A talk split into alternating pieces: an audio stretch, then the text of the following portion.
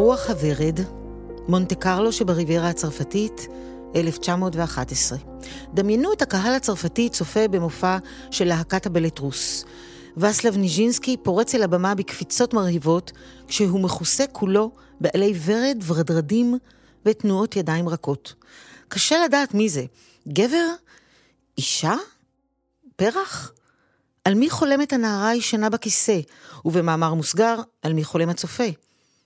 אחדים מעלי הוורד שנתפרו לבגד מתעופפים על הבמה במהלך המופע, ואחר כך אה, יימכרו כמזכרות. והאימג' של הוורד על הנזילות המגדרית שלו, המפרה מוסכמות, יישאר ברפרטואר המאה ה-20 וייצור שיח חדש ומיתוסים שיקשרו בשמו של ניז'ינסקי. רקדן גבר, כוכב, אקרובט וירטואוזי, שסלל דרך לכוכבים שבאו אחריו, רודולף נורייב ומיכאיל ברישניקוב. רוח הוורד היה, ולא במקרה, אחד הריקודים הראשונים שנורייב רקד אחרי שערק מברית המועצות ב-1961. ניז'ינסקי היה הכוריאוגרף הראשון של פולחן האביב. הוא חיבר שלוש יצירות בלבד. דומה ני, המאהב של סרגי דיאגילב, שהתחתן עם רומולה, שכתבה את הספר על חייו, עזב בטריקת דלת את להקת הבלטרוס, ואז אושפז כחולה סכיזופרניה עד יום מותו ב-1950. ניז'ינסקי הוא הגדולה והשיגעון. פריצת גבולות והנזילות המגדרית, וכל אלה ניסחו בתודעת הציבור את דמות הרקדנים גברים במאה ה-20.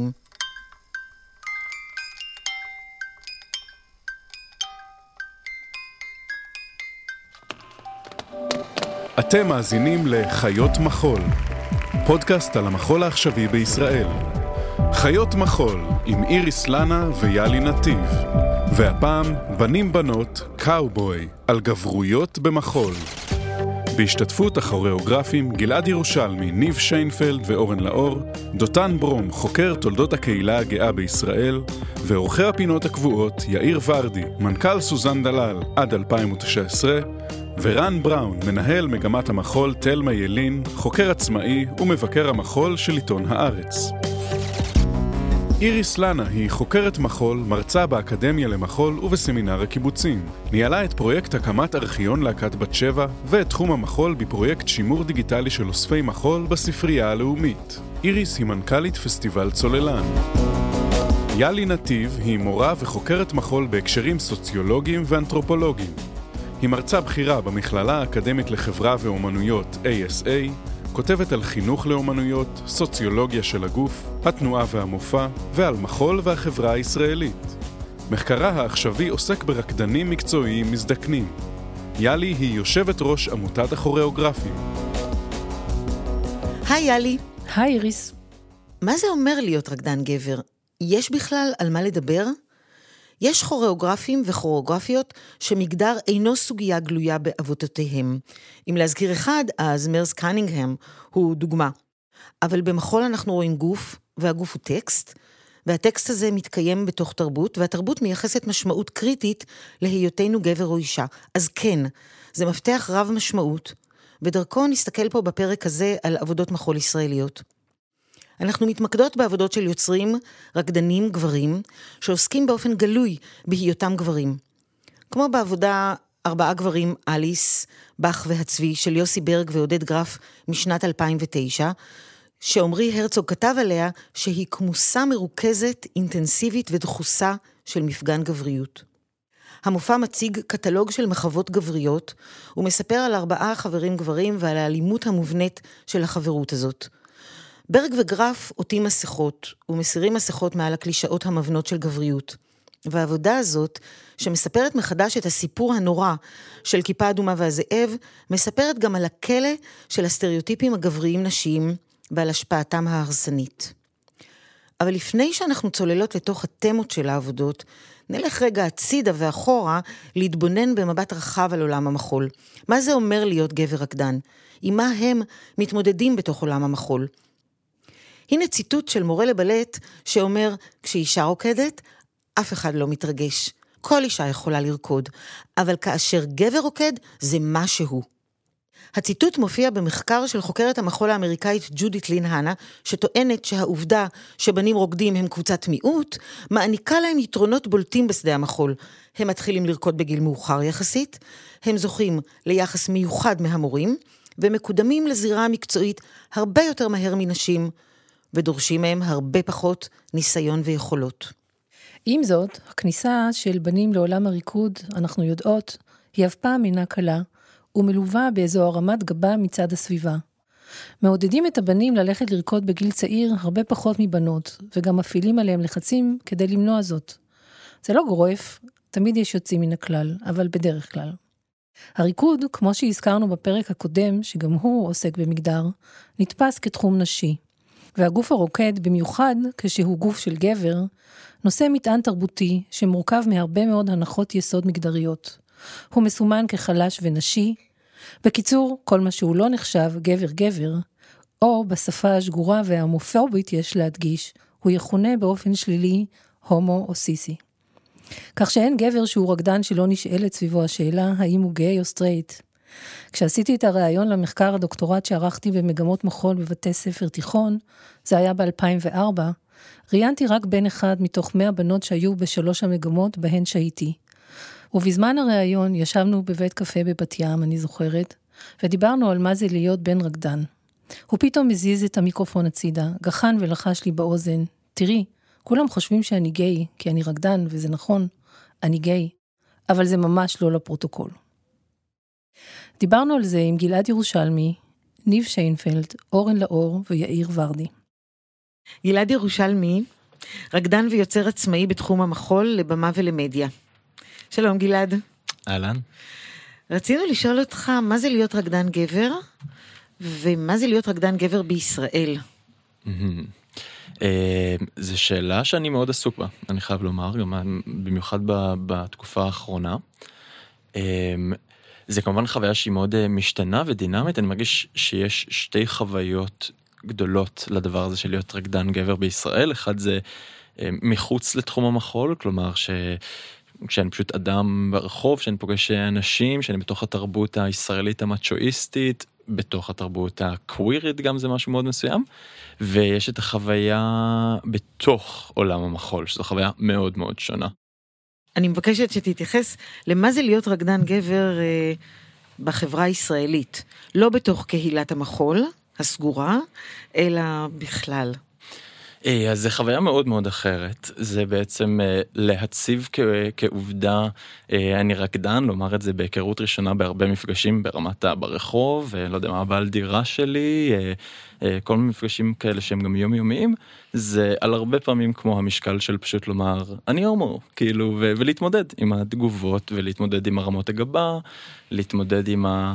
אה וואלה אז תראה לנו ריקוד ו, וזה כאילו לומר אם אני עכשיו שם את זה כאיזושהי עובדה בינינו בשיחה אני אצטרך גם להתמודד עם זה עם אה, שאלות על אה, קודם כל על איך אני מרוויח.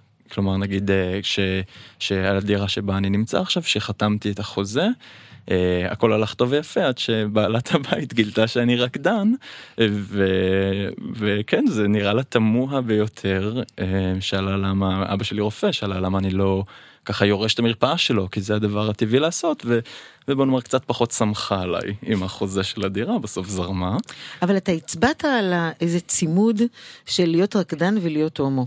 יש צימוד כזה? אני חושב שברמת הסטיגמה וברמת הסטריאוטיפ לחלוטין יש צימוד כזה, על אחת כמה וכמה בישראל. אני כן, אה, גם כשרקדתי באירופה ולמדתי שם וגם בארצות הברית, אני מרגיש שלהיות רקדן גבר זה משהו שהוא, קודם כל, יש הרבה יותר, ההגדרה הרבה יותר רחבה, הרבה יותר נזילה. אמ, אני חושב ש, שזה לא מעיד שום דבר בטח לנטייה המינית שלך, ו, וגם פה זה לא שזה מעיד, אבל אנחנו עדיין בחברה שאני חושב ש, שמצמדת את שני הדברים האלה ביחד. לא שיש בזה שום דבר רע, כן, אני I'm a dancer and proud and gay and proud, אבל, אמ, אבל לחלוטין זה, זה כן, זה, זה, אנחנו עדיין במדינה של כדורגל לבנים וריקוד לבנות, ולא משנה כמה זה אחרת אולי במעגלים שלנו. יש היום אה, הרבה רקדנים ישראלים גברים בישראל, נכון? אה, איך אתה מסביר את זה, לאור הדברים שאמרת קודם? מה, משהו קרה בשנים האחרונות, לדעתך? אמ, אז, אז, אז שוב, אני, אני יכול לדבר כמובן רק מהחוויה האישית שלי, זה לא ממחקר, אבל אני חושב שממש כרגע דברים משתנים, זה, זה ממש מהפרשנות שלי והתחושה שלי. אני מרגיש שאני כזה ממש... אה, אה, עוד סופו של הדור הזה שבאמת של, של רקדנים בנים שהתחילו אחרי הצבא. כלומר, אני חושב שהרבה קולגות שלי, גברים בתחום, הם, י, הם יגידו שהם התחילו לרקוד אחרי גיל 20. אמ, ויש בזה הרבה צ'ארם וחינניות וחוסר ליטוש, ו, ואני חושב שזה מביא את האקסטרה מצ'ואיזם הזה והסקסיות הזו שאנחנו עדיין מהללים של גברים לא מלוטשים, אה, שזה mm-hmm. סבבה, כן? זה mm-hmm. גם אה, עבד לטובתי סך הכל, אה, אבל היום אני מלוטש. אמ, ו... והיום, לתחושתי, יש יותר ויותר רקדנים צעירים. כלומר, כאלה שכבר בגיל 18 מסיימים מגמות מחול, ומתחילים את הקריירה שלהם כמו שהרבה רקדניות התחילו, אם זה שהם כבר מהילדות רקדו, ואל תוך התיכון. אמ, ואז באמת אני מרגיש שהיום נוצר מצב שיש עוד ועוד רקדנים גברים, אבל אני עדיין מרגיש שבדור שלי, שזה סך הכל, כן, אני, אני בן 31, זה, זה עדיין יחסית חדש. עדיין, כלומר, אני, אני, אני חושב שאני יכול להגיד את השמות של הרקדנים, בוא נאמר, mm-hmm. כאילו, mm-hmm. ואת רובם גם לספק קצת את הסיפור חיים שלהם. Mm-hmm. כאילו, זה, זה שם היכרות, אז... Mm-hmm. זה מעניין, כי אתה אומר יש יותר, אבל אני חושבת שגם אם יש יותר, עדיין יש מעט. אני חושבת שבישראל, בגלל ריקודי העם שנרקדים מזה שנים בבתי הספר, בקיבוצים, בצבא ובתנועות הנוער, ובגלל שמבוגרים רבים בכל הארץ, נשים וגברים, רוקדים באופן קבוע, גם בימינו, הרי אנשים הולכים לרקוד בהרקדות שבועיות או חודשיות, הכניסה של בנים לזירת המחול הישראלי, במיוחד אלו מהדור הוותיק יותר, קלה יותר. משום שריקודי עם מזוהים עם לאומיות ופטריוטיות, הפרקטיקה של ריקודי עם בקרב גברים מקבלת בחברה הישראלית לגיטימציה שקשה למצוא אותה בהתייחסות לבנים שירצו נגיד לרקוד בלט קלאסי או מחול עכשווי. מסלול כניסה נוסף של בנים לזירת המחול המקצועי הוא העיסוק בספורט, ונראה שבנים ששיחקו כדורסל או עסקו בהתעמלות קרקע בנעוריהם, מדברים על כך שהספורט היווה עבורם מקפצה טובה לקראת המעבר לעיסוק במחול כרקדנים מקצועיים. דבר נוסף שנותן לגיטימציה חברתית לגברים לרקוד הוא עצם התקבלותם ללהקות המחול המקצועיות, גם אם הרמה הטכנית שלהם נמוכה יחסית. עצם הפיכתם לרקדנים מקצועיים מעניקה להם סוג של מוניטין והון תרבותי מוערך. ועכשיו, הפינה של יאיר ורדי, מקים ומנהל סוזן דלל עד סוף 2019. יאיר, אנחנו רוצות לשאול אותך על התפיסות מגדר בתחילת המחול הישראלי, או בוא נגיד, אתה נכנס אל אלף ב... אתה נכנס אל להקת בת שבע ב-1967, אבל אנחנו נלך עוד אחורה, לשנים שבהם התחלת לרקוד אה, בקיבוץ.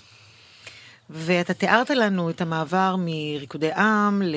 לריקוד באולפן למחול של אריאלה פלד. אה, איך זה היה לרקוד בקיבוץ? מה רקדת בקיבוץ? איך זה נתפס בתוך הקיבוץ? ילד שרוצה לרקוד או ילד שרוקד? בהבנה, באהדה, בפתיחות. אה, תשמעי, אני, כפי שאמרתי, התחלתי מריקודי עם, וזה הוביל אותי לאט לאט מלהקת החטיבה של בני התנועה הקיבוצית, עם... אה, עם חבר'ה מהקיבוץ שכולנו היינו באותה ספינה, את יודעת, המחשבות והלבטים והשיחות היו על מעמדנו בקיבוץ, מי אנחנו, מה, מה אנחנו. בקיבוץ הייתה הערכה גדולה מאוד לדבר הזה, אני מוכרח להגיד, היינו עושים כוריאוגרפיות בחגים, היינו עושים מופעים, סיומי שנה בבית ספר, כלומר שהיה פרי למציאות הזאת ולרצון שלנו לרקוד ולהופיע וליצור ולהשתלב בעשייה הקיבוצית. שלא היה ברור אז בכלל שבחור צעיר רוקד, רק מה, הייתי גם אתלט, הייתי שחקן כדורסל, הייתי שחקן כדורגל, הייתי שחיין, אז זה הלך בבד בבד ולא היו שום בעיות, ומוכרח להגיד שאבי אה, מאוד תמך בזה. הוא גם רקד בדליות בכנס האחרון, אז ככה שהיו לו אה, ניצנים וזיכרונות מהדבר הזה.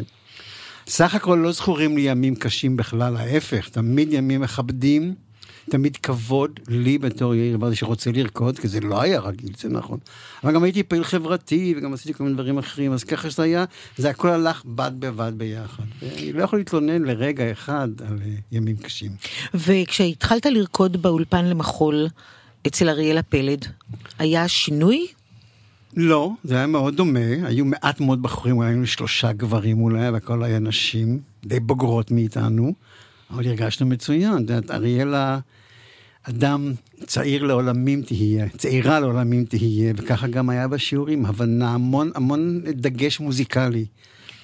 כמעט יותר מהדגש התנועתי והריקודי, להבין את המחול דרך המוזיקה, וזה היה נפלא, כי זה השאיר אותנו בחשיבה.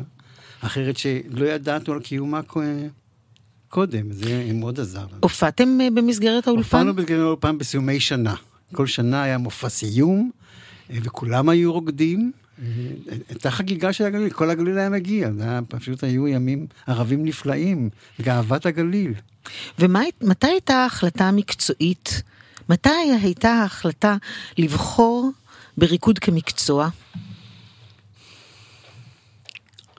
שתוך כדי הצבא הכל קרה, היו, השתלבו, מספר דברים, הרגשתי שאני נשאב לתוך הדבר הזה בהיותי חצי מקצוען בלהקת המחול בת שבע, תוך כדי מלחמת ששת, אה, מלחמת ששת הימים. המשכנו לרקוד, ואז תוך כדי הצבא הצלחתי למזג את הפעילות, את השירות הצבאי שלי שלוש וחצי שנים, עם ריקוד ב... בלהקת בת שבע, שמאוד הבינה ותמכה ועזרה לי במאבק הזה להישאר בעל רמה וכושר וגם להיות בצבא. זה, אני לא חושב, אני לא זכור, לא זכורה לי, לא, לא, סליחה, לא זכור לי רגע אחד של החלטה, עכשיו אני הולך להיות רקדן מקצועי. אבל נשאבתי מהדבר הזה, דבר הוביל דבר. הכרתי את משה אפרתי, זיכרונו לברכה, אז הוא פתח עולם שלם ומרגש. טרינה שיינפלד, אז כולם חיבקו נורא ומאוד מאוד עזרו בתקופה ההיא. רציתי לשאול רק על איך זה התקבל בחברה יותר אה, רחבה, כי ברור שבעולם המחול זה קיבלת חיבוק גדול, אבל האם היו תגובות... אה, הרמות גבה, מה, אתה רקדן? אתה... בחברה הקיבוצית שהיא סגורה יותר מחברה אחרת, קיבלו את זה בהבנה מוחלטת, לא הייתה שום בעיה. ומחוץ לקיבוץ? מחוץ, לא היה לי הרבה מגע מחוץ לקיבוץ, mm. להוציא אותו מסגרות שכבר אמרתי, אם זה היה אולפן בבית או להקת המחול כן. קיבוצית, לא, לא היו הרבה מגעים, אבל... Mm-hmm. לא, זכור, לא זכורות לי שום אמירות או בעיות או mm-hmm. כנגד העובדה שהחלטתי לרקוד, דווקא המון כבוד. אה, אתה רקדן, איזה יופי. אני רוצה... בת שבע, אתה שם דבר. ממש מעניין. בשנות ה-60 המאוחרות ושנות ה-70 המוקדמות, זה היה להקה, היה חדש לגמרי בנוף, ה... בנוף היצירה והתרבות בישראל. היינו, היינו, כולנו היינו כוכבים.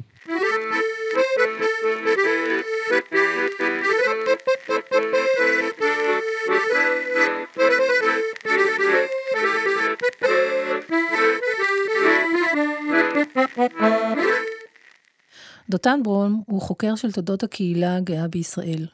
עבודת המאסטר שלו עסקה בהומוסקסואליות בקיבוץ ובעולם המחול הישראלי, דרך דמותו של גיורא מנור. דותן הוא גם ממייסדי פרויקט ההיסטוריה הגאה החיפאית. האם אתה חושב שריקודי העם בקיבוצים אפשרו כניסה קלה יותר של הגברים לזירת המחול האומנותי-מקצועי? אכן בקיבוצים כולם רקדו ריקודי עם, גם גברים, ולא רק ריקודי עם, היו גם כל מיני מסכתות שעלו לחגי משק, לחגים בכלל, שהשתתפו בהם אה, כל מיני אנשים שלא היה להם רקע מקצועי במחול, אה, ובמובן הזה אפשר להגיד כן, הריקוד בקיבוץ, זו הייתה איזושהי התנסות שהיוותה איזה גשר או כניסה יותר קלה לעולם המחול המקצועי. מהצד השני, היו גם חסמים.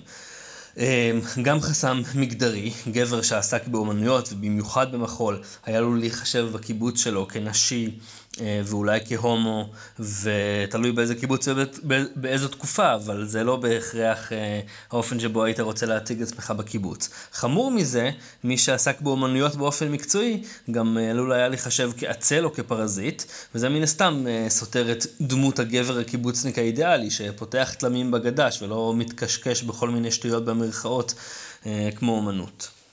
עבודת המאסטר שלך עסקה בגיורא מנור. שהיה ממבקרי המחול החשובים בארץ. מנור היה גם ממייסדי הספרייה למחול והארכיון הישראלי למחול, וכן ייסד את כתב העת מחול בישראל, הפועל עד היום בעריכתה של רות אשל תחת השם מחול עכשיו.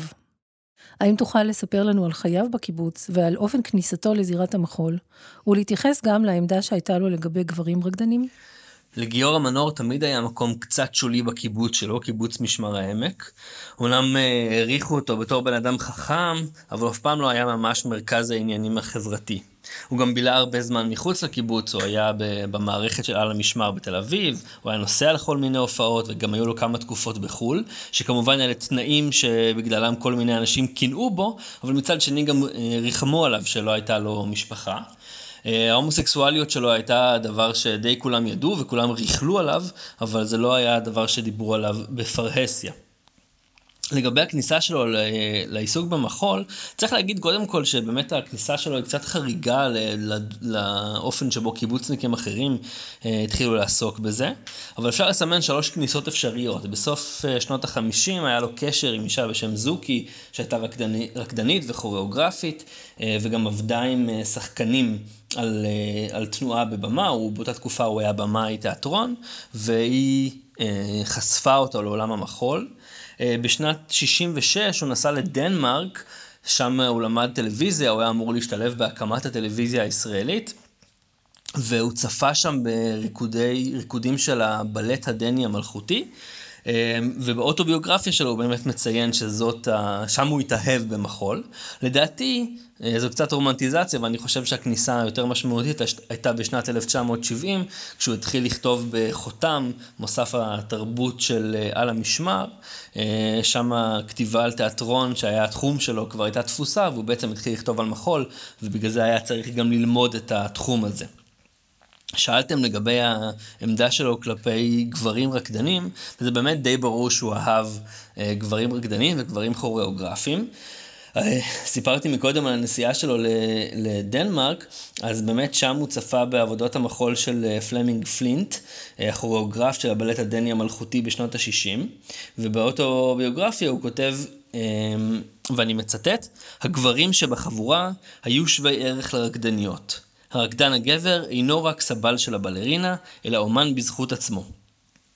ואם מסתכלים על עוד טקסטים שהוא כתב, אז בטיוטת מאמר שלא פורסם, אה, הוא כותב על ניז'ינסקי, הרקדן הענק הזה והכוריאוגרף של הבלט רוס, שבעצם הפך להיות אה, סמל גם למיניות גברית וגם להומוסקסואליות בתולדות המחול. ובמאמר הזה, בין השאר, הוא עוסק בגרביונים הצמודים שניז'ינסקי לבש אה, ובסערה שהם עוררו ברוסיה, ואפשר לחשוב שאולי הם עוררו סערה גם אצל מנור.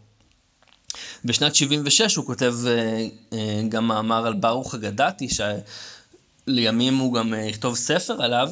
ברוך אגדתי היה מחלוצי המחול בארץ ודמות של רקדן וכוריאוגרף ששיחק עם גבולות המגדר דרך הדמויות שהוא העלה על הבמה.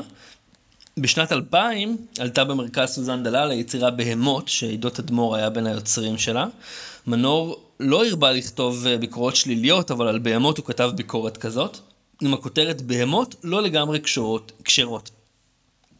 ושם הוא, זה מעניין שהוא מתלונן על זה שמצד אחד מדובר ביצירה על טהרת הגברים, גם כיוצרים וגם כמבצעים, ושזה אולי אה, חבל ושאין בכך אה, חידוש, וגם שהקשר בין רקדנים גברים והומוסקסואליות כבר לא באופנה.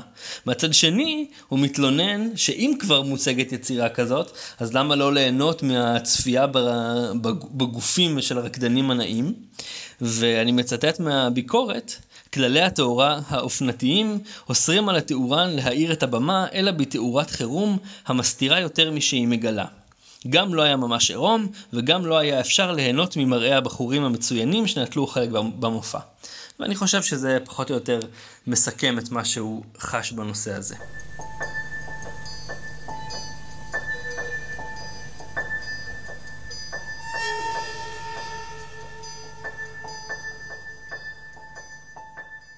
אני מתארת סצנה מתוך דירת שני חדרים של ניב שיינפלד ואורן לאור משנת 2012. אני יושבת קרוב מאוד אל הבמה, יחד עם הצופים האחרים שיושבים מסביב קרוב קרוב. ניב שיינפלד, הנמוך מבין השניים, עומד, ועליו תלוי כתינוק אורן לאור, עירום, כשראשו מונח על הכתף של ניב באופן מחמיר לב, לצלילי Yellow Brick Road של אלטון ג'ון. זה חיבוק שמצטרף לכל החיבוקים שבעולם. אבל החיבוק שלהם, שום דבר בו אינו קלישאה, בגלל פערי הגודל ביניהם והעירום. והם שני גברים. נכון שאנחנו ב-2012, אבל בכל זאת, הומופוביה עדיין כאן. זה היה הרגע הכי אינטימי והנוג של המופע, רגע שלא יכול היה לקרות במופע המקורי של ליעד דרור וניר בן גל ב-1987. זה היה נועז מדי, ולא בשפה המחולית של אז. אורן גולש לאיתו, נשכב על הבטן, ומשרבט בזיעה שלו עם האצבע על הלינולאום, כשניב יושב, שעון עליו עם המרפק. ואז מגיח שוב המרש הצבאי של אורי וידיסלבסקי. המוזיקה בעבודה הזאת מפעילה את הדמיון שלנו הצופים. מחזירה אותנו לתחילת העבודה, כששניהם צעדו כל אחד במרחב המסומן שלו, שהם הגדירו בתחילת המופע באמצעות masking tape על הרצפה, והמוזיקה מחזירה אותנו לא רק לתחילת העבודה, אלא גם 25 שנים אחורה, אל הצעידה האינסופית, הרפיטטיבית והסיזיפית של ניר וליאת, גבר ואישה, הולכים כל אחד סביב המרחב שלו, שהיה מוגדר אז על ידי קונסטרוקציית ברזל תלת-מימדית. וכל הצעידות האלה הם מלאכת החיים, זוגיות, שגרה, מטלות. ניב ואורן עושים שחזור של סיטואציה שמציפה מהזיכרון שלנו את המופע ההוא, תוך הדגשת המרחק והפער בין אז לעכשיו. לתוך ההליכות הרפיטטיביות שמחזיקות את הקונטור של העבודה, נכנסות ההתרחשויות. והנה אורן, כמו מופעל כמונו על ידי המוזיקה, מתחיל שוב לצעוד מסביב למרחב, הפעם המשותף.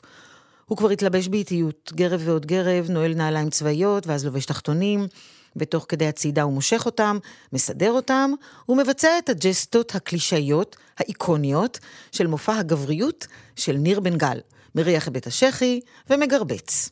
באותו זמן, ניב כמו מכבס חולצה בכפייתיות. האם הוא ליד דרור של אז? התנועות הסטריאוטיפיות של גבריות ונשיות מבצבצות שוב ומועצמות, כשאורן לוקח את החולצה המכובסת ודוחף אותה לתוך התחתונים. באמת, זאת הכי קלישאה. אבל זה רק כדי להמשיך ולפרק את הדיכוטומיה המגדרית וגם את הפרסונה הבימתית שלו. כשכל זה עוד רגע יתפוגג לתוך שקט, כשהם מחזיקים ידיים, מתבוננים זה בעיני זה ובעיני הקהל, ויוצאים למסע הסופי והאחרון של המופע. מחייכים, רוקדים יד ביד, ולבסוף מפרקים את המרחב הבימתי שיצרו, כשהם מקלפים את ה masking tape בקולות חורקים של תלישה. כל זה היה מופע. אנחנו הקהל והם הפרפורמרים, אבל הם גם ניב ואורן, וכל כך קרובים אליי.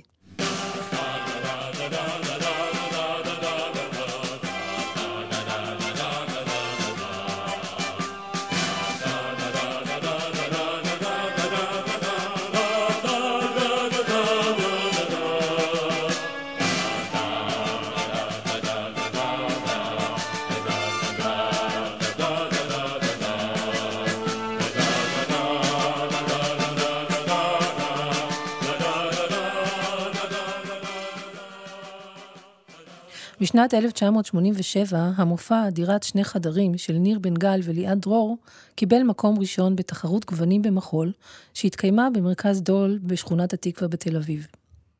ליעד דרור אמרה אז, זה על שני אנשים, 200 ביחד ו-200 לבד. היא דיברה על גבר ואישה. ב-2012 נוצרה הגרסה החדשה, 25 שנים אחרי, של אורן וניב, ויש הרבה הבדלים בין הגרסאות. של מגדר, פער גילים, הטיפול במרחב, וסגנון תיאטרון מחול אל מול מחול עכשווי. דירת שני חדרים של ניר וליאת הייתה מפתיעה ומגובשת, חדשנית לזמנה, בכנות ובישירות שלה. ניר וליאת היו מצד אחד יומיומיים, ומצד שני מלוטשים, בתספורות המגניבות ובז'קטים השחורים. ניכר שהושפעו משפת התנועה של רוזס, של אן תרזה דה קירסמאקר, שם ראינו לראשונה בשנות ה-80 נעליים גבוהות ובגדי יום-יום. הם היו קול ייחודי ואותנטי, וההשפעה האירופאית אפילו הבליטה את הישראליות שלהם, שני קיבוצניקים. אני ואורן עושים ריאנקטמנט, מושג חדש בקוריאוגרפיה העכשווית, שמשמעותו שחזור שיש בו פרשנות חדשה של היצירה המקורית. הריאנקטמנט צופן מבט על זיכרון, על היאחזות במה שהיה ועל הבלטת ההבדלים. הכוריאוגרפיה המקורית קיבלה את צורת גופם של שיינפלד ולאור. אבל בזאת לא תמו השינויים. שיינפלד ולאור שינו את הסאבטקסט, השמיטו והוסיפו, ולפעמים פרמו והשאירו קצוות פתוחים, הפסקות לדיבור ולהתבוננות. ההבדל בין שתי הגרסאות הוא כמו ההבדל בין משהו חדש שהושלם זה עתה, לבין אותו דבר כעבור שנים, אחרי שהפך לפורטרט עקיף ובוגר. זה לא רק שיינפלד ולאור שצברו שכבות, וספקות, ושריטות, ותיקונים, גם האידאל האומנותי השתנה. השלמות והרהיטות ירדו מגדולתן, סימן הקריאה התחלף בסימן שאלה. שוחחנו עם ניב שיינפלד ואורן לאור על מה זה להיות רקדן גבר בישראל. אני חושב שכשהיינו, עשינו פעם איזה פרויקט, סתם זה מעניין, אבל עשינו איזה פרויקט של מפעל הפיס, בכל מיני בתי ספר, אמ, כיתות ד', והגענו ל... וכמעט כל הכיתות, הבנים לא רוקדים, זאת אומרת, אפילו לא היפ-הופ, זאת אומרת, זה משהו שהם מתביישים בו, הבנות ישר הולכות על זה, והבנים יש להם תמיד אישו עם זה, לפחות בגיל הזה, שאנחנו נתקלנו בו. ואחד מהדברים שהיו לנו uh, מאוד מהנים זה שהם יראו דווקא ששני גברים באים ללמד אותם. כמובן שבגיל הזה לא דיברנו על זה שאנחנו זוג, או זה לא היה רלוונטי, אבל הם רואים שני גברים, רקדנו להם קצת ריקוד, הפעלנו אותם, uh, אבל אתה רואה שיש איזה משהו מובנה, בחברה הישראלית לפחות, באיפה שאנחנו נתקלנו, שגבר uh, לא רוקד, אישה רוקדת. זה דבר מאוד, uh, אנחנו לקחנו את זה ממש כאיזה פרויקט. אמ, ראינו בזה המון חשיבות, באמת להנחיל להם, לא, דווקא לא לדבר על מגדר ולא לדבר על כלום, אלא לעשות דברים שהם ירגישו נוח in their own skin כשהם רוקדים ומציגים לכיתה קטע שהם זזים. אה, מופיעים עם הגוף. כי לנו זה, לי, לנו זה מרגיש מאוד טבעי בתוך איפה שאנחנו נמצאים. אני, אני יכול להגיד שאני התחלתי לרקוד ב, בדיסקו בקיבוץ. אז, אה, ו, והייתי רוקד, לא, לא הייתי מדבר הרבה, והייתי רוקד שעות, יכולתי לרקוד ארבע שעות, אה, להיכנס לזה, ועכשיו, כן הייתי, היה לי איזה... אה, כבר איזה מין סטיגמה ניב עם כל הבנות לפני כן, ואז, אז לא הסתכלו על זה נראה לי בצורה מוזרה. ו, זה, וזה היה לגיטימי, מבחינתי זה היה איזשהו מפלט. ואחר כך, כשהתחלתי לרקוד כבר, זה היה בעצם הבריחה שלי מהקיבוץ באיזשהו אופן, וזה התחבר אצלי גם קצת אולי להומוסקסואלית בתחישו, כי שניהם היו באיזשהו אה, הסתרה. אצלי מצד שני, נקודה, אנקדוטה קטנה, להבדיל מחיי הקיבוץ, אני גדלתי בעיר עם אימא קצת אה, דלישס ובוהמיאנית, אז בגיל שמונה, היא ל, ל, ביום ההולדת שלי, שמונה, היא לקחה אותי בתור הפתעה לשני סרטים באותו יום. אז בהצגה היומית הלכנו לראות, הייתי בן שמונה, כן, הלכנו לראות את The Rose, בית מידלר, ואז היה הסרט השני, הצגת חצות, בקולנוע פריז, מופע הקולנוע של רוקי. זה, אז בוא נגיד... חינוך טוב. זה התחיל משם, כן, מסביר הרבה דברים. אני התעמלתי, התעמלות קרקע ומכשירים, ומוזיקה, ניגנתי חליל צעד, קצת פסנתר, קצת, כלומר, התעסקתי עם זה שנים, חליליות, ניגנתי בית כל הטקסים בקיבוץ, והחיבור בין הפיזיות הזאת למוזיקה, ההתגלמות של הריקוד בתוך הדבר הזה הייתה מושלמת מבחינתי, ושוב, הדיסקו בקיבוץ היה איזשהו אה, מפלט לתוך החיבור הזה, וניר וליאת, אה, ליאת דרור וניר בן גל, אה, פרסמו בשער האחורי בעיתון העיר בשנת 1991, אני חושב, הודעה שהם פותחים כיתת בנים. ואמרתי, וואי, מגניב. ו... והלכתי, והיינו איזה 50 בנים על הבמה של סוזן דלה לדעתי, או של ענבל, אני כבר לא בדיוק זוכר. ופשוט uh, התחלתי, ותוך uh, משהו כמו שנה ניר בא אליי ושאל אם אני רוצה לבוא להצטרף ללהקה. ו... אבל התחלתי גם לקחת שיעורים במקביל עם אה, רינה בדש, בביקור העיתים, וחזרה לארץ והתחילה איזו עבודה. ובתלמה ילין, בשיעורי ערב, ו... זאת, אומר, היה... זאת אומרת, זה כבר קרה בעיר. כן, זה היה בעיר, וזה היה בתוך הצבא, אה, שירתתי mm-hmm. כאן, וזה היה חלק מה... מהבריחה מהקיבוץ. אה, כשאתם עושים את העבודה, דירת שני חדרים של אה, ליעד דרור וניר בן גל, איך, איך ההתמודדות המגדרית עם העובדה שאתם לוקחים עבודה של זוג, סטרייטים, הטרוסקסואלים, צעירים, ואתם לוקחים אותה 25 שנים אחרי, ובונים אותה מחדש, או מתכתבים עם המקור. איך זה, איך זה עובר עליכם, ההיבט המגדרי? הסתכלנו על דירת שני חדרים, ואז אמרנו, וואלה, מגניב. עכשיו, זה לא... עכשיו, גם היה לנו, עבר לנו גם בראש שיש כאן עניין ג'נדריסטי שכמובן הוא מאוד משמעותי וצריך להתייחס אליו באיזושהי צורה. אה, אבל אמרנו, זה דווקא, אה, זה דווקא מגניב שאנחנו לוקחים בעצם מודל, זה לא בדיוק מודל, אבל כאילו עבודה שהיא מאוד מובהקת גבר-אישה, וגם חלוקת התפקידים בתוכה בחלקים גדולים מאוד נכנסים לתוך הסטריאוטיפים האלה. האישה עושה כביסה, הגבר יוצא למילואים. כן, ממש כזה. אמ, אז אמרנו, זה מגניב שאנחנו עושים עכשיו גרסה של שני גברים, ומתייחסים לזה כאילו זה דבר, גם לא איזה שוקינג, וואו, שני גברים עכשיו יעשו את הדבר של... לא, כאילו זה דבר טבעי, נורמלי, זה מה שקורה, ואנחנו גם מתייחסים לזה ככה על הבמה.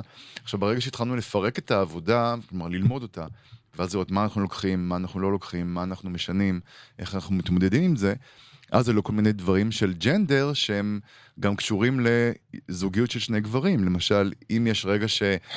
אמ, היא כביכול מצטיירת כיותר אמוציונלית ויותר חלשה, אה, גחמתית, כן, או גחמנית, לא יודע מה המילה הנכונה, אמ, מול הגבר שהוא יותר אה, אה, סלע איתן, אנחנו רצינו שלא יהיה איזושהי מצגת, כאילו בתוך זוגיות של שני גברים, יש את ה... מה שנקרא, את הגבר במרכאות ואת האישה במרכאות.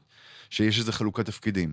כי אצלנו זה משתנה, תלוי בשעה וביום, כן? זאת אומרת, אנחנו גברים ונשים באותה מידה, או מה זה בכלל גברים ונשים, כן? זאת אומרת, זה עובר בין, בוא נגיד, נקרא לזה הסטריאוטיפ הנשי או הסטריאוטיפ הגברי. אה, כי אנחנו גם בתוך זה.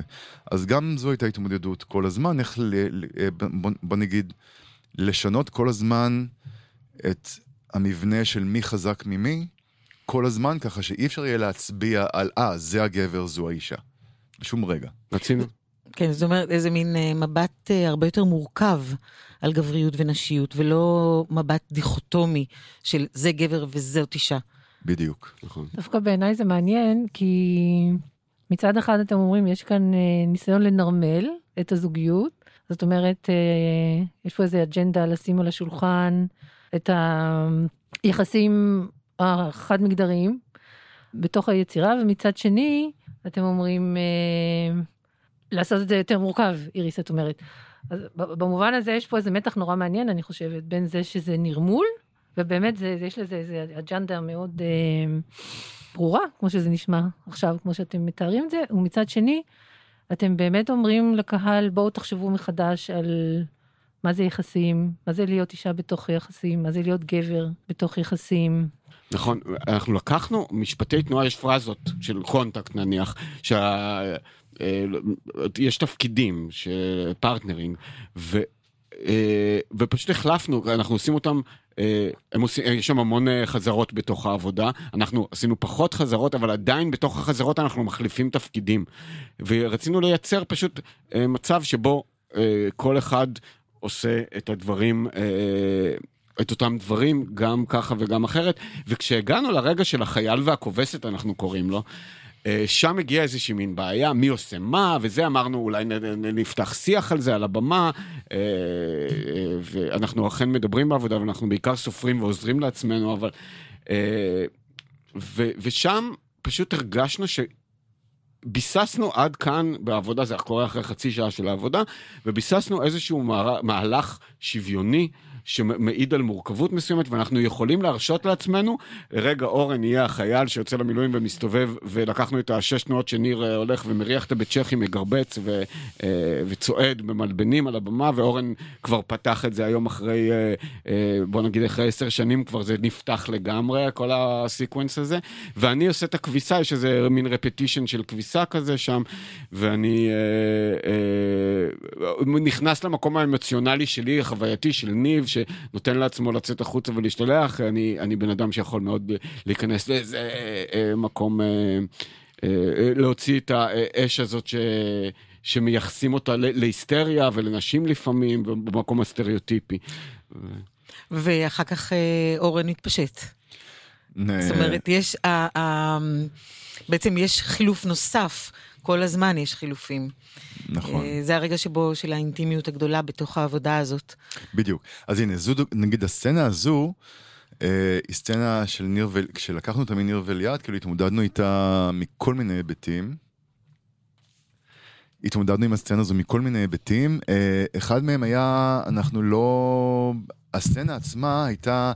אה, ליאת ניגשת לניר, נמצאים כל אחד ב, אה, באלכסון, אה, זאת אומרת, כאילו, יש ביניהם פער מרחק. אה, ואז ליאת ניגשת לניר, ומפשיטה אותו לאט, ואז כאילו קצת פאם פאטל כזו, ואז אה רגע הוא מתבייש, הוא לא רוצה להוריד את המכנסיים, ואז היא מורידה לו והוא מעלה חזרה, ואז הוא נתלה עליה. זאת אומרת, יש איזה משהו קצת מאוד אירוטי שם, כאילו איזה סוג של סדקשן, איזה פיתוי.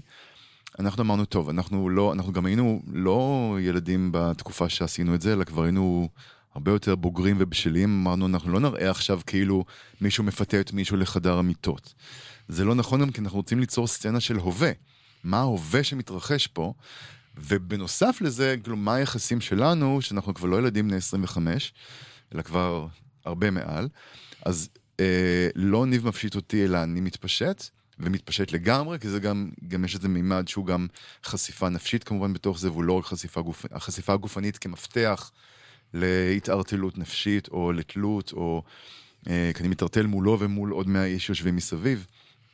אה, ואז אני נתלה על ניב, ואני הכבד מבין השניים. כן, ניב אה, יותר נמוך ממני. זאת הבחירה, דרך אגב, של איפה אני עומד, אני עומד במקום שליאת עמדה, ואורן עומד במקום שניר עמד, כי אה, אנחנו, אני יותר קטן טיפה בגודל הפיזי. ו, אה, וגם פה אפילו היה מחשבה, כאילו, בגלל שאני, הלוק שלי הוא יותר גברי כביכול, כי אני יותר רחב, אני יותר גדול, אני יותר אה, מסיבי, אז דווקא, בנקודה הזו, דווקא אני אהיה החלש והתלוי. ואנחנו גם פה חשבנו על מה יותר נכון מבחינת לשבש את הפיקסציה על מה זה גברי, מה זה נשים, מה זה כוחני, מה זה תלוי ומה זה... כל הזמן עבדנו על הלוך ושוב עם הדבר הזה. והכל היה מודע בעצם. אני חושבת שמילת מפתח מאוד מעניינת שדיב... שעלתה פה, זה המילה הווה. שבעצם כל העבודה בנויה על הווה, על קונקרטיות, זה אתם שם. זה לא ייצוג שלכם, זה ניב ואורן שם על הבמה, זה כמו השינוי שעשיתם בתפאורה, שקורה מול עינינו כקהל, שאתם בונים את התפאורה ולא תפאורה שמוכנה על במת אה, פרוסיניום אה, על ידי איזה תפאורן שבאו פועלי במה ושמו אותה שם.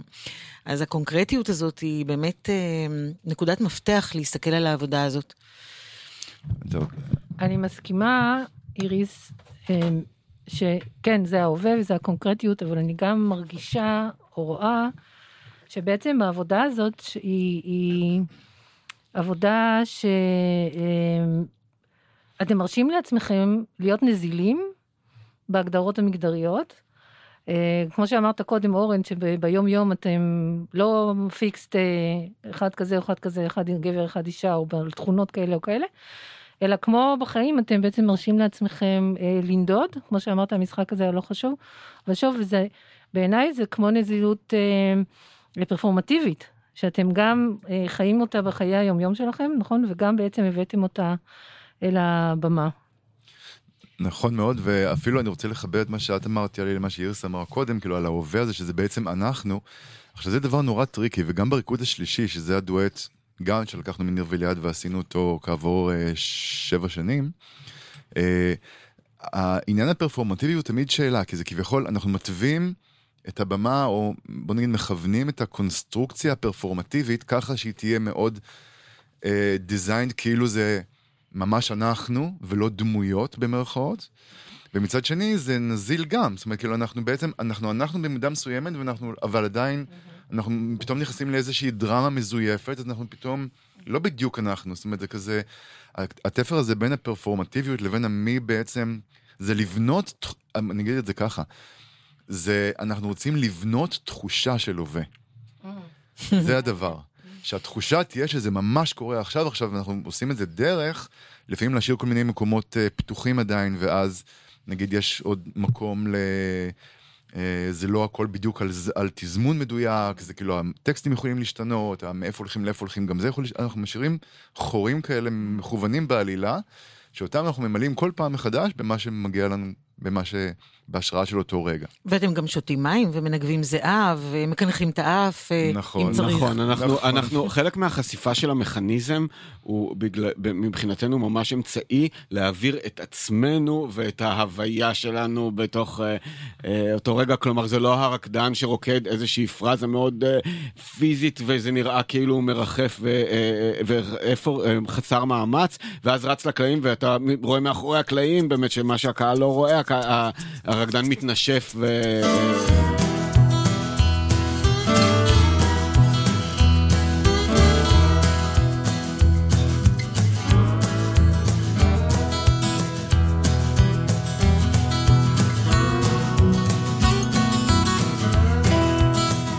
רוצה לשאול אתכם על קאובוי.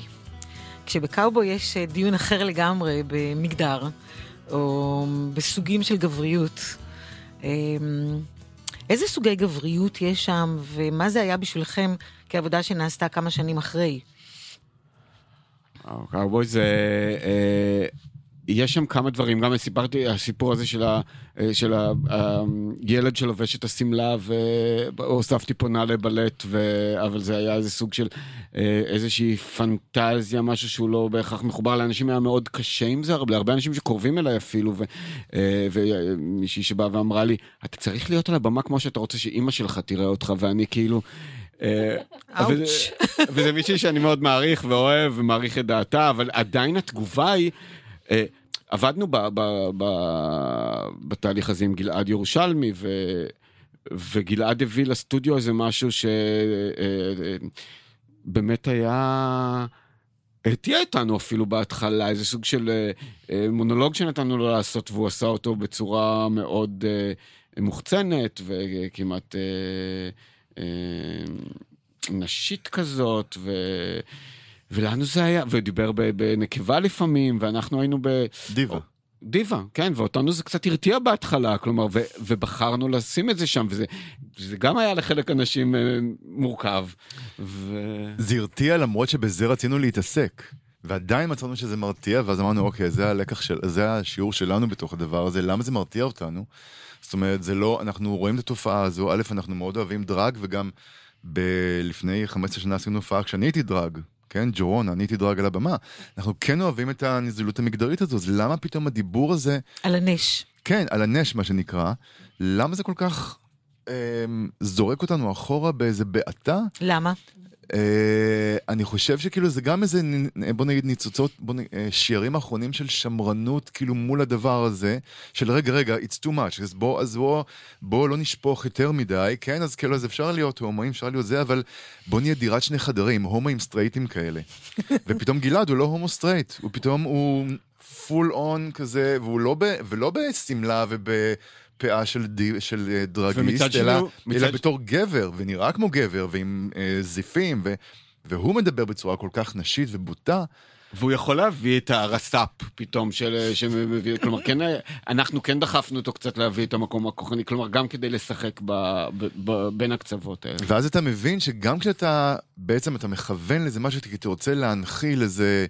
אה, איזה קבלה או איזה, איזה אקספטנס מצד קהל, אתה אומר, אוקיי, אבל גם לי יש עדיין דרך לעבור. עם זה שאני הומו בזוגיות, כבר הייתי בעירום על במה, מחובק עם הבן זוג שלי, ועדיין יש לי דרך לעבור. בלקבל, בוא נגיד, צורות ביטוי אחרות, בלקבל את הנזילות המגדרית הזו כשהיא הולכת שלב יותר רחוק אפילו ממה שאני הייתי מעז לעצמי באותו רגע נתון.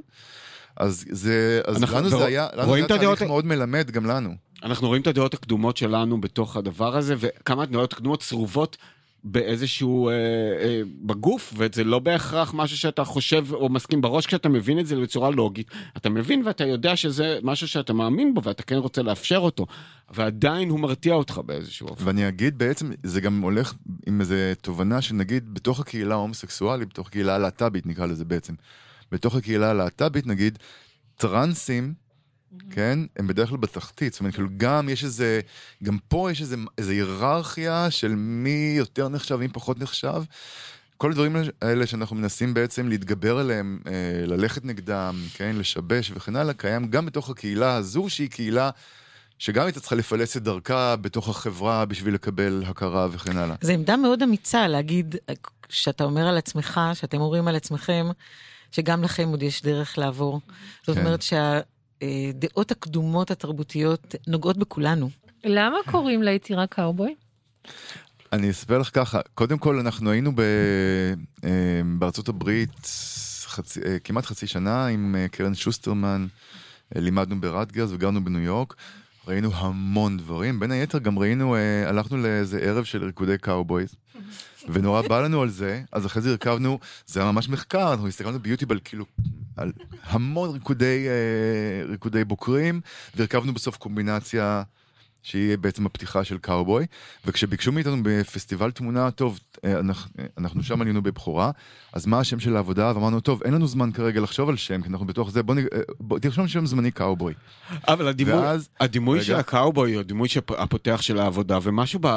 אנחנו עושים איזה חיבור בין הקאובוי, שהוא החלוץ האמריקאי, ששם אה, שהתפתחה איזושהי תרבות קווירית מאוד אה, חזקה, לבין החלוץ הישראלי, ש... אה, עם ה- ש- ריקודי העם הישראלים אה, והדמות שלי שמנגנת בחליל את, ה, אה, את, אה, שיר, את אה, צדיק התמר שיבולת בשדה ו, אה, ו, וש, והחיבור בין הדימוי של הקאובוי שגדלנו איתו של גבריות לבין הדימוי הזה שמתפרק ו, והופך ל, ל, ל, לילדה הקטנה בנעלי בלט וה, אה, והפלואידיות המגדרית של גלעד וה, והזר בעצם שעומד שם וצועק את, אה, את אה, זעקתו כי הוא לא יהודי בעצם והוא לא מתקבל פה בגלל זה. כל אלה התחברו לנו לטובת איזשהו עולם גברי ודיכוטומי של, אה, אה, של כוח ושלא נותן ל, ל, ל, ל, למקומות של אה, חולשה ו, ורקות לעבור. אני חושב שקאובוי קודם כל הוא פנטזיה הומואית אה, אה, די אה, שכיחה? שכיחה, כן. למה? אה, אני אגיד לך למה, והיא פנטזיה, אבל לא רק במובן המשיכה המינית נגיד לדימוי הזה, אלא גם יש איזה משהו, אני חושב, לפחות אני מדבר ב, לפחות בעד עצמי, ואני אני בטוח שזה גם מהדהד אצל אחרים, אבל כאילו יש משהו בדימוי הזה של הגבר המתבודד עם העדר שלו בהרים. שלושה ימים בניתוק החברתי הזה, בלהרגיש שאתה בתוך בועה. אני חושב שאנחנו גדלנו בישראל אחרת, זאת אומרת, כאילו היום, נראה לי שהיום להומו צעיר שלצאת מהארון ולחיות חיים את, ה, את מי שהוא באמת, אה, קצת יותר קל, גם לא בכל מקום בארץ, אבל אה, יותר קל מאשר כשאנחנו היינו, אני זוכר שלא היו, אה, לא היו עדיין, הב- היינו עולים לבר שהיה בגן העיר שם למעלה, זה היה ממש כזה, אתה בורח שלא יראו שאתה נכנס לשם וכן הלאה, עדיין גם בגיל 17, או גנים ציבוריים. שהיה לזה איזה קסם, אבל גם היה פחד שהמשטרה תגיע ותיקח תעודות זהות, מה שמדי פעם קרה.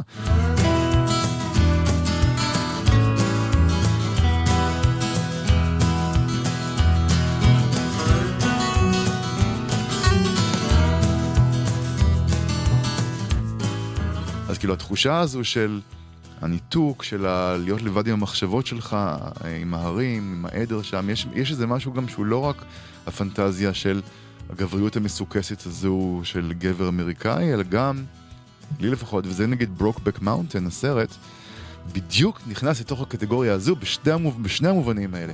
גם שני גברים יפי תואר וסקסיים, וגם ההתבודדות הזו שאתה רואה את כל התהליך שהוא עובר בראש מול ההרים וכן הלאה, אה, את ההתמודדות הזו שלו בתוך החברה הלא מקבלת ולא מכבדת שלו.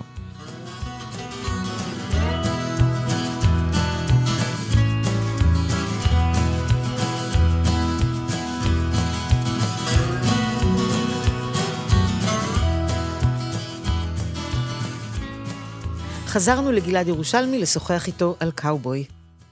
קודם כל אני אגיד שקאובוי זה בעצם העבודה הראשונה שלי כרקדן מקצועי. כלומר, עוד הייתי סטודנט באוסטריה, ו... וני ואורן אה, יצאנו לה- להכיר דרך איזושהי סדנה, וממש שלפו אותי מהלימודים אל העבודה הזו, ונתנו לי בעצם את הבמה הראשונה המקצועית בישראל להופיע בה, וזה היה מין הבכורה שלי כרקדן בישראל. ומה שנקרא, I couldn't ask for a better uh, יריית פתיחה. זה... ה- ו- ובהקשר לשאלה שלך, ההנחיה הראשונה אה, שהייתה הבסיס בעצם להמון מהדברים בעבודה שני ואורן נתנו לי, זה היה תביא שתיים או שלוש, אה, שניים, שניים או שלושה חלומות שיש לך של דברים שאתה רוצה לעשות על הבמה ועוד לא יצא לך עד היום. אה, ותביא את זה לסטודיו. ואני, אחד החלומות הכי גדולים שלי מאז גיל מאוד צעיר, זה בעצם להיות המנחה מהמחזמר קברט, ה-MC, שהוא איזה יצור ווירד, ג'נדר פלואיד, הוא עם גברים, הוא עם נשים, הוא קווירי, הוא בברלין של שנות, השליש, של שנות השלושים, וזה, יש לו טקסטים מטורפים ונאמברים מהממים, וזה היה החלום שלי, הפנטזיה. והבאתי את זה, אני לא יודע, עשיתי איזה נאמבר קטן בסטודיו או משהו, ואיכשהו הדבר הזה התגלגל באמת לסוג של להיות המנחה של עבודה קאובוי. ובתוך זה, אני חושב שבעצם היה המון מרחב לכל הנזילות המגדרית שלי. אני, אני אמנם מגדיר את עצמי כ, כגבר, כ, כסיס, שזה ש, שאני, כלומר גבר, גם נולדתי גבר, אה, וגם מגדיר את עצמי כגבר, נולדתי זכר ומגדיר את עצמי כגבר. אה, אבל אני, אני כן נהנה ובאופן טבעי נע על מנעד בין נשיות לגבריות. וכל הממדים האלה, אם זה הגלעד שהיה המפקד בצבא, ש, שהקול שלו הוא ישר מעמיק והוא מדבר ככה. וזה משהו מסוים, ויש את, את גלעד שמדבר על הנש, שזה מה שאני מדבר בלשון נקבה, גם עם בנות ואני זה, וכאילו פתאום היה, היה לי מקום, תכלס, להיות 300 אחוז עצמי. ו- וזה גם הקסם בני ואורן, שהם מעודדים את זה, מאפשרים את זה, ואז מעצבים את זה. ו- ואני חושב שזה, כמו הרבה תהליכים בעבודה, אתה, אתה בעצם מתפתח תוך כדי היצירה ומגלה על עצמך המון דברים תוך כדי. ואני חושב שאני הייתי כבר בהמון עיסוק במגדר שלי, זה כבר משהו שליווה אותי שנים, ופתאום היה לי פלטפורמה להתפוצץ על זה, והתפוצצתי, ו- ו- ולהוציא את ה go-go dancer, ולהוציא את ה... את, ה, את השתלטן ולהיות, אה, ולהיות המנחה הזה ו, ולעשות fun ולדבר על מורבידיות ולהיות עדין ו, וכאילו איזה חירות להיות מה שאתה רוצה בתכלס. זה מעניין כי ניב ואורן, כשדיברתי איתם על העבודה קאובוי, הם דיברו על האופן שבו אתה אתגרת אותם עם הדיבור על הנש, ומה הם עברו מול הדבר הזה, שהם בהתחלה נרתעו ממנו ו- וקטלגו אותו כמשהו מאוד נמוך ובעייתי, ו... ואז הם עברו איזשהו מהלך עם הדבר הזה, כשהיום אנחנו גם יודעים שזה יותר, יותר מקובל, אבל עדיין... הם, הם, הם ציינו את זה, הם זכרו את המהלך הזה כן, מולך. זה, כן, זה קטע, הם, הם גם מדברים איתי על זה, אני חושב ש, שיש משהו מאוד משחרר בזה, שאתה אומר, אמ, שוב, אני, אני, למה, למה זה מביך לדבר בלשון נקבה, כן? כאילו, למה, למה, אנחנו, למה זה מביך אותנו? ויש משהו משחרר ב, בלדבר איך שאתה רוצה ולומר מה שאתה רוצה. היום אני כבר בהיפוך של זה. היום אני כבר אומר, רגע, אני צריך לדבר על לשון נקבה רק שזה דברים שהם חיוביים ומרימים. כאילו, זה לא יכול להיות שאני אדבר... קיצר, זה, אבל, אבל כן, זה, זה חירות וכן, כפרה עליהם. הם, הם גם זרמו איתי.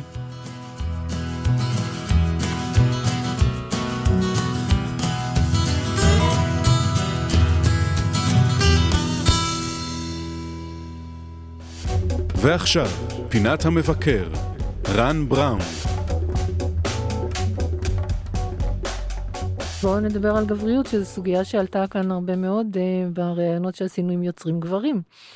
Um, מה, מה, מה אתה רוצה להגיד על זה, ואיזה יוצרים uh, עוסקים ב, ב, בסוגיה הזאת?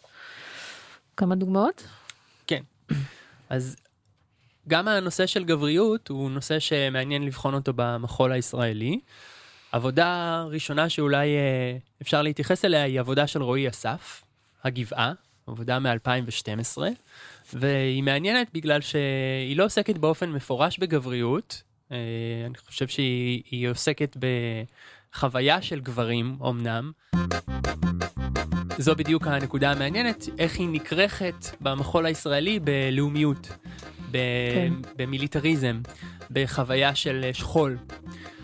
ככה שהעבודה של שלושה גברים שנקראת הגבעה, והאקדח שיורה במערכה הראשונה, אה, אה, אכן נעשה בו שימוש בסוף העבודה, ויש גם מוות בעבודה הזאת.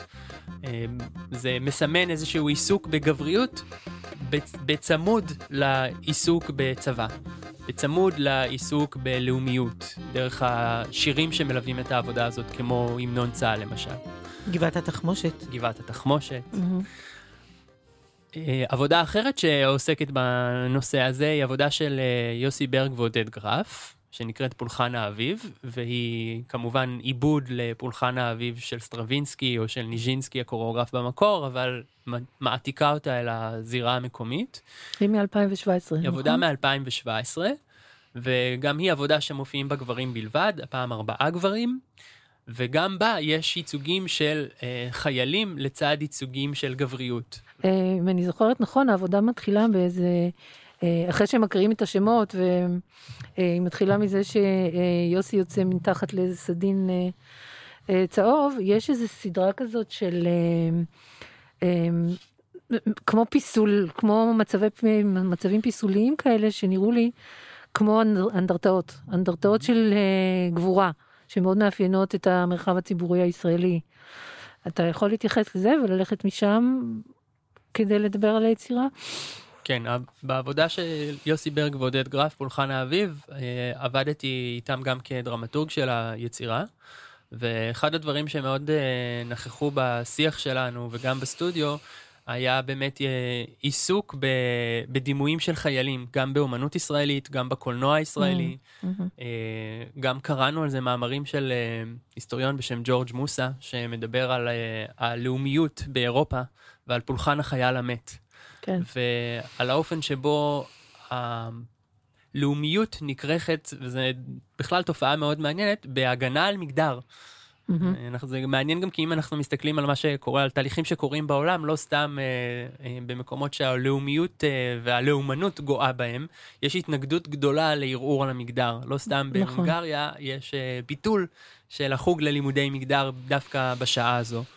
מפני שההגנה על הסדר הישן והטוב הולכת יד ביד, אה, גם כששומרים על הגבולות המגדריים וגם כששומרים על הגבולות הלאומיים. ובעבודה הזו של יוסי ועודד, אה, חלק מה, מהמשחק שלנו היה בדיוק הניסיונות להבין מה מאיים כל כך על הגבריות סלש לאומיות. Mm-hmm. ואחד הדברים שבאמת מאיים על העבודה הזו זה, זה הפלואידיות. שעשויה להיות במגדר. ולכן העבודה משחקת הרבה בין דימויים סטטיים, פיסוליים, mm-hmm. מוכרים, לבין האפשרות אה, להפוך אותם אה, נוזליים יותר, ארעיים יותר, mm-hmm. משתנים. והאיום הזה כל פעם צץ uh, במהלך העבודה שוב ושוב, וגם uh, מאפשר להומואירוטיקה ברורה וגלויה יותר להופיע.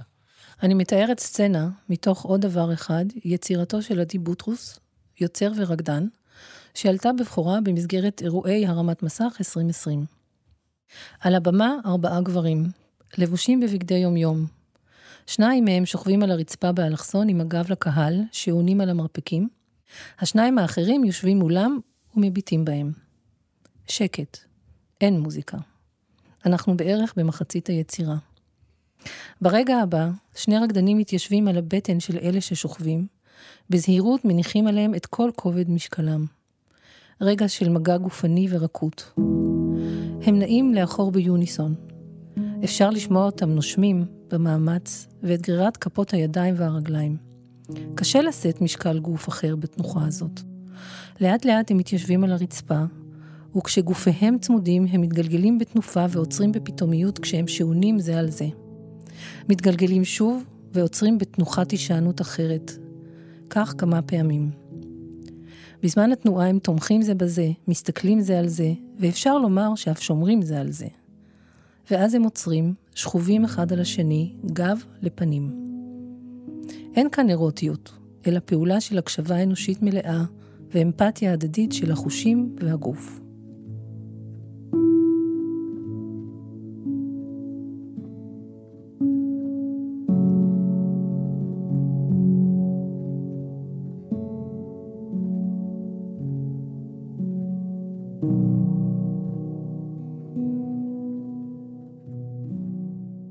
בחזרה לרן בראון. אני חושב שיש נקודה נוספת ש... שאולי כדאי לתת עליה את הדעת, היא אולי חדשה מדי בשביל uh, להגדיר אותה עוד כתופעה, אבל אם אנחנו, אם בשיח התיאורטי קיים כבר דיבור על גבריות חדשה, אז אפשר אולי לראות את הגבריות החדשה הזאת בעבודה של אה, יוצר צעיר יותר בשם עדי בוטרוס, mm-hmm. בעבודה שלו הגבריות החדשה לא מגולמת ב... בייצוג ולא באיזה עיסוק מפורש דווקא בדבר הזה, אלא היא כבר מגולמת בגוף.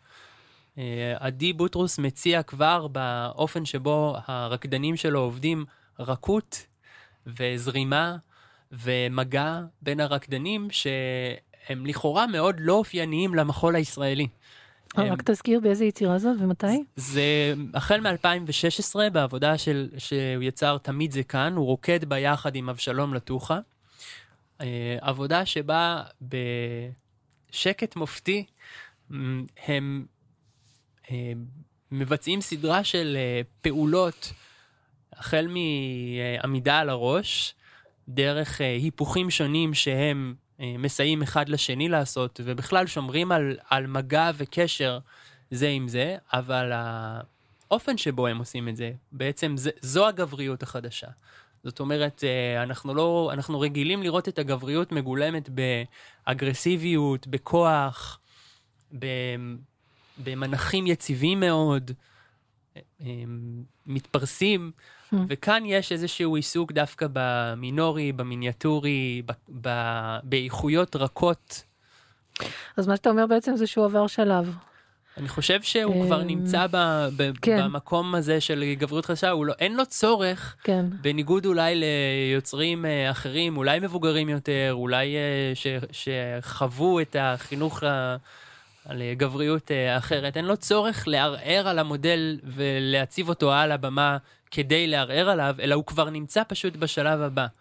וזה מאפשר לו לחקור, אני חושב, את, ה, את הפוטנציאל ה, הלא ממומש שלעוד הרבה גברים יש לחקור מחוץ mm. לעולם המחול, ולגלות כן. באפשרויות של קשר בין בני אדם.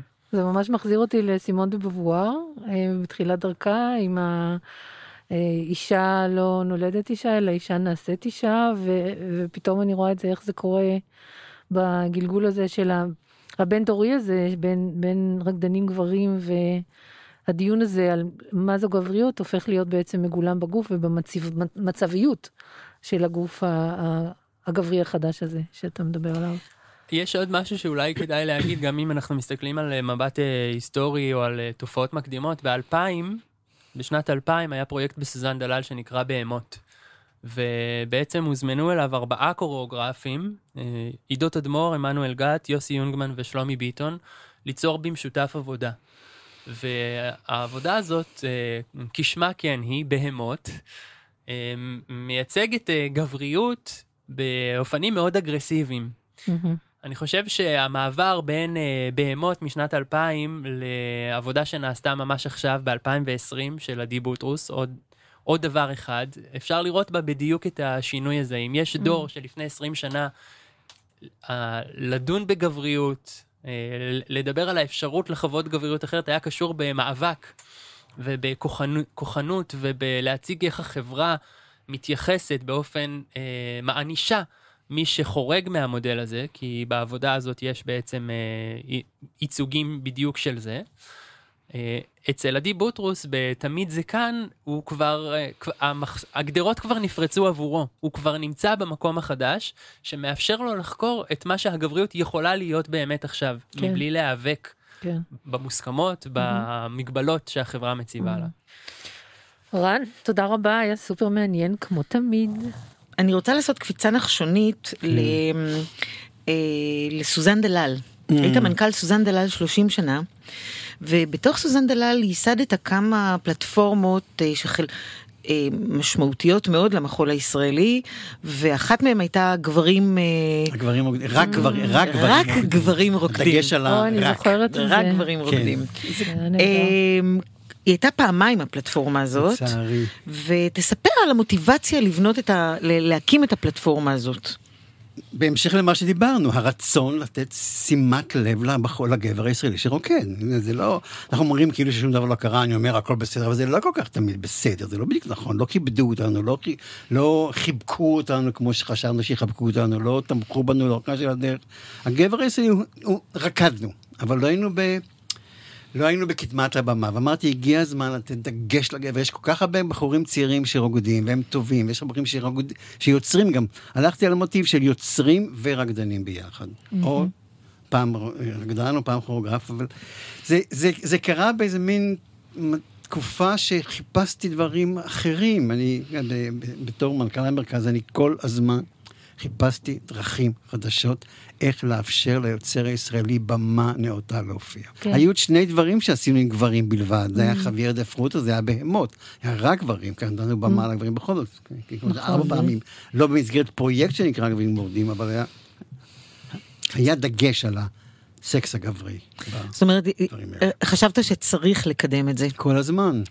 בזמנו גם ניסינו לעשות ערב נשים, לא מצאנו מספיק חומרים. זו הנקודה, גברים היה, היה... הם ענו לאתגר. תודה רבה, יאיר. נחזור לגלעד.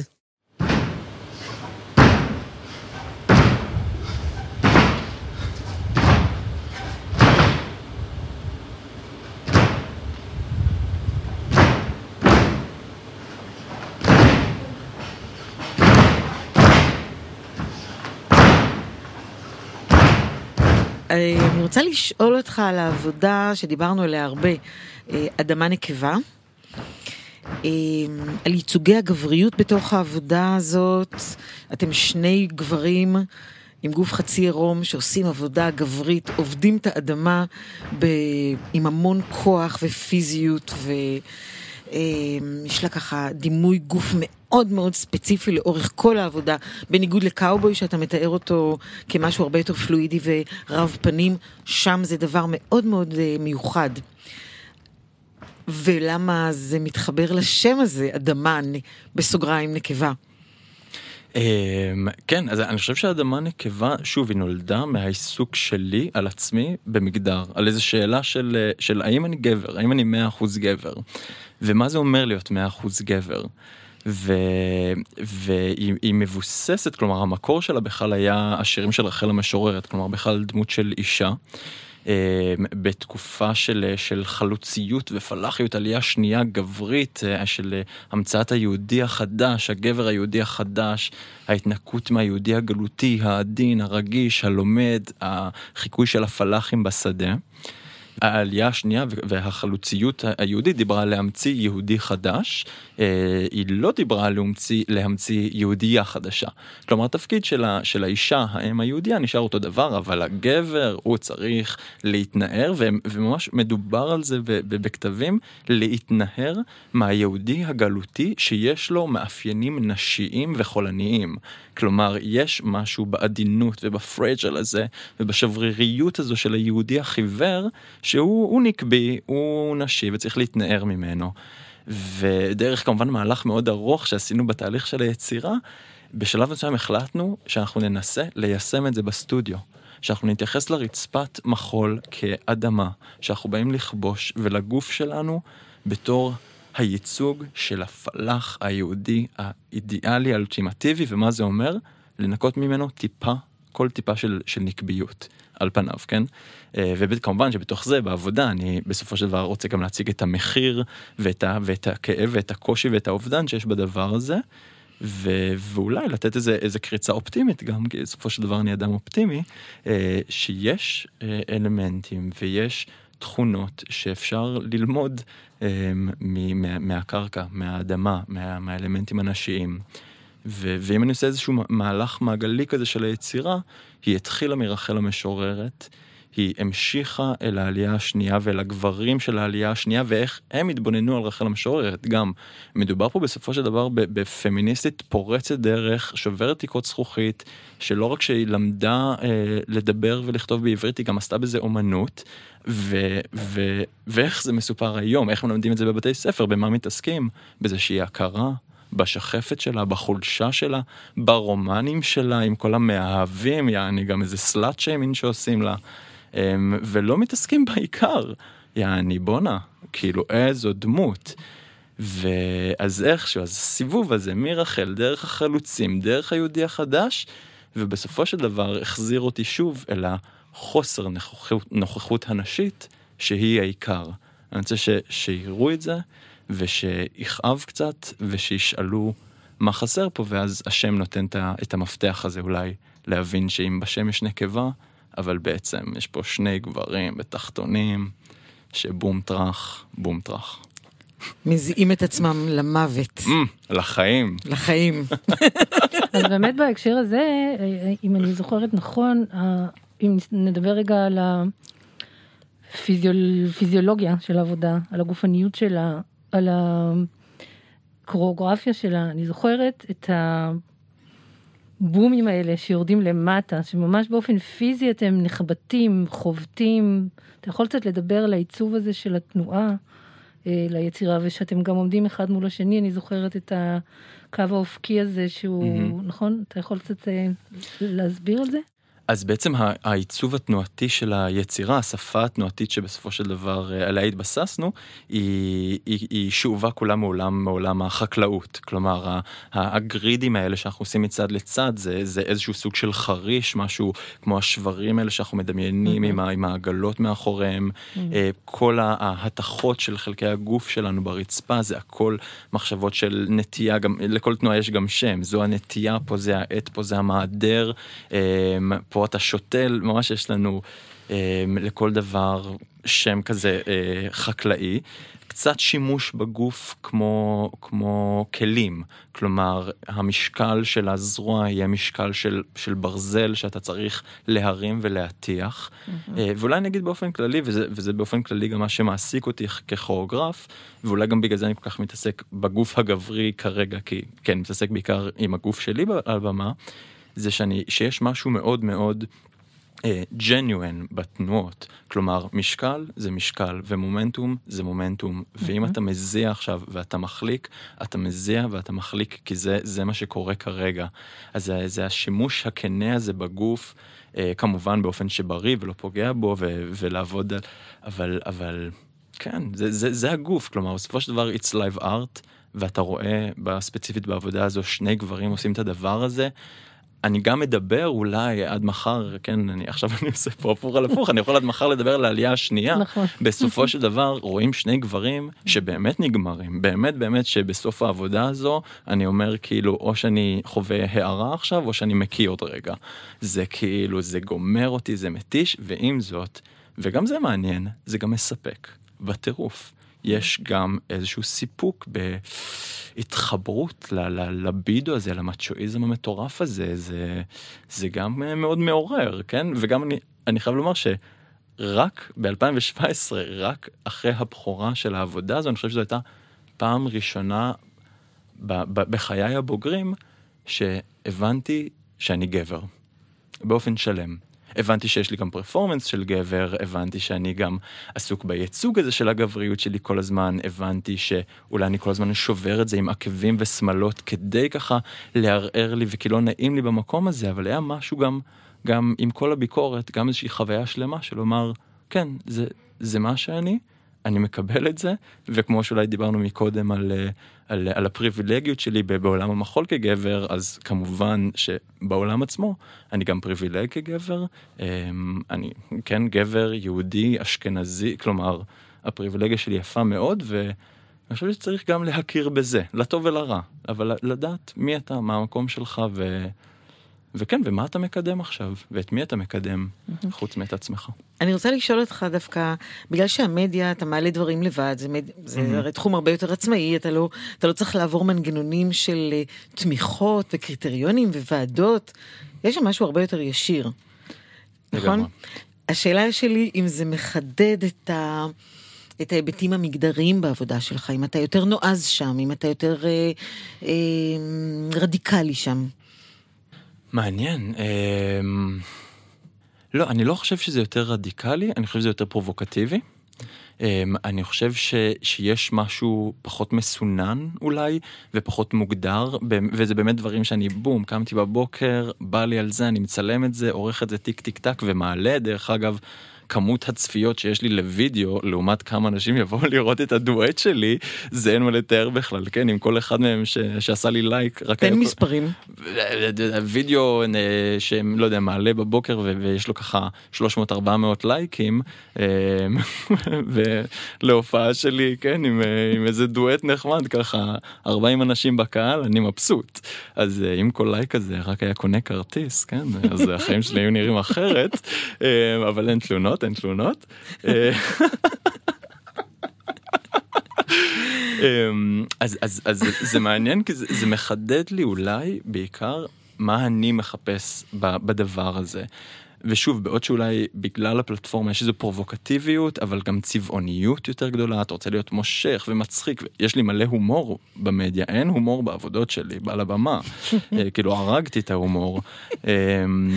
אבל איכשהו שני הדברים האלה, בסופו של דבר מרגיש לי שהם רוצים לגעת באותה נקודה, וזה איזה רגע כנה, פשוט אה, ופנימי, ש...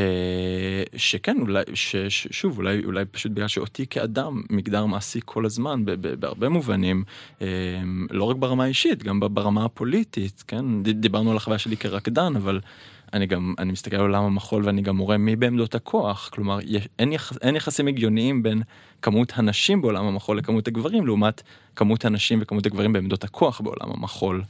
אה, אז בקיצור, הדברים האלה מאוד מעסיקים אותי, אבל... יש שם איזושהי חתירה למשהו אינטואיטיבי, פשוט, כנה. על דבר אחד אני עובד חמש דקות, ועל הדבר השני חצי שנה, ורואים את ההבדל, אחד מצחיק ואחד אה, כואב. גלעד, תודה רבה. בכיף, היה לי תענוג. תנק יו. כשהקשבנו לרעיונות, עלה מאוד ברור האופן בו רקדנים ותיקים בארץ תומכים, מלווים ומקדמים רקדנים ויוצרים צעירים. כך יאיר ורדי סיפר על התוכניות שיזם כדי לקדם את הנושא. ניב שיינפלד סיפר על ניר בן גל שהזמין אותו בהיותו רקדן מתחיל לעבוד איתו ועם ליעד דרור בשנות ה-90, ובכך פתח בפניו את הדלת לעולם המקצועי. וגלעד ירושלמי סיפר על התמיכה שקיבל מניב שיינפלד ואורן לאור כאשר הוא נכנס לזירה. התמיכה הבין-דורית הזו מרתקת בעינינו, ומראה על קיומה של אג'נדה אקטיביסטית בקרב רקדנים גברים בישראל, הפועלים יחד בתוך חברה גברית, מיליטריסטית, במעין קהילה מדומיינת, לא פורמלית ולא מגובשת שכזו, על מנת לקדם את מעמדם המקצועי ולטפח את אפשרויותיהם האומנותיות. דבר נוסף שאנחנו רואות הוא שככל שמתקדמים עם השנים, או ככל שחלים שינויים בתפיסות של מגדר ומיניות, כך זירת המחול מאפשרת לרקדנים וליוצרים מרחב, בו הם יכולים לבחון מגוון של סוגיות בתוך האומנות שלהם.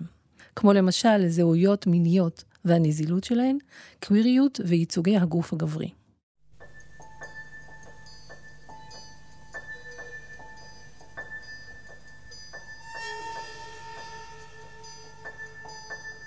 הקלישאות והסטריאוטיפים מוצגים על הבמה לקעקוע ועמדות חתרניות, וליוצרים יש מה לומר לקהל על הגוף הגברי הרוקד, ולחולל תרתי משמע שינוי על ידי הצבת מודלים חדשים, התהליך הזה מתחיל אי שם בשנות התשעים, ואנחנו מזכירות שהפרק הראשון של הפודקאסט, להיכנס בקיר, הציע קריאה של אחד מי כנקודת תפנית, שאפשרה לבנים לרקוד בזכות התנועות הלא מקודדות כמחול, ובזכות המוזיקה האוקיסטית. מאז קרו דברים. ההעמקה של היוצרים העכשוויים, שרק את חלקם הזכרנו בפרק זה, מרתקת במנעד הרחב של ההתייחסויות שלה. והיא מהדהדת וגם יוצרת שינוי חברתי שאנחנו נמצאים בעיצומו.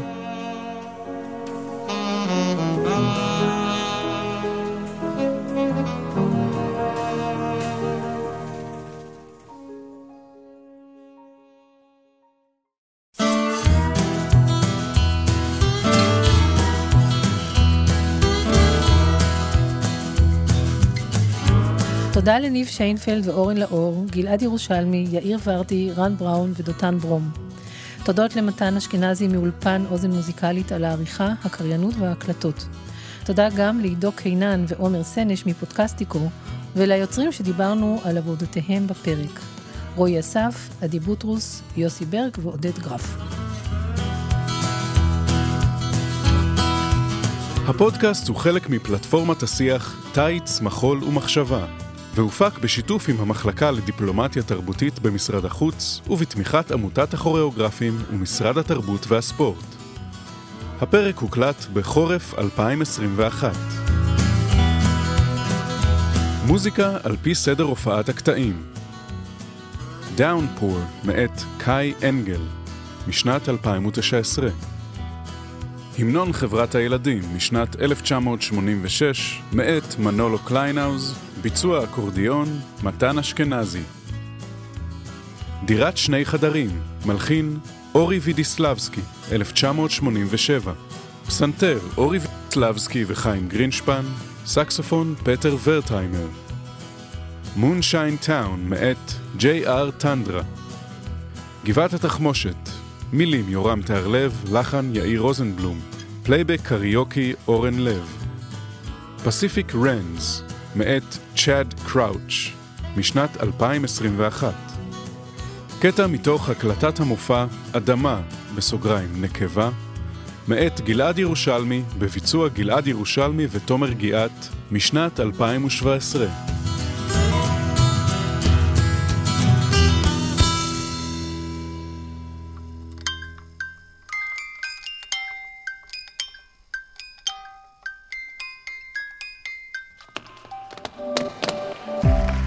חיות מחול עם איריס לנה ויאלי נתיב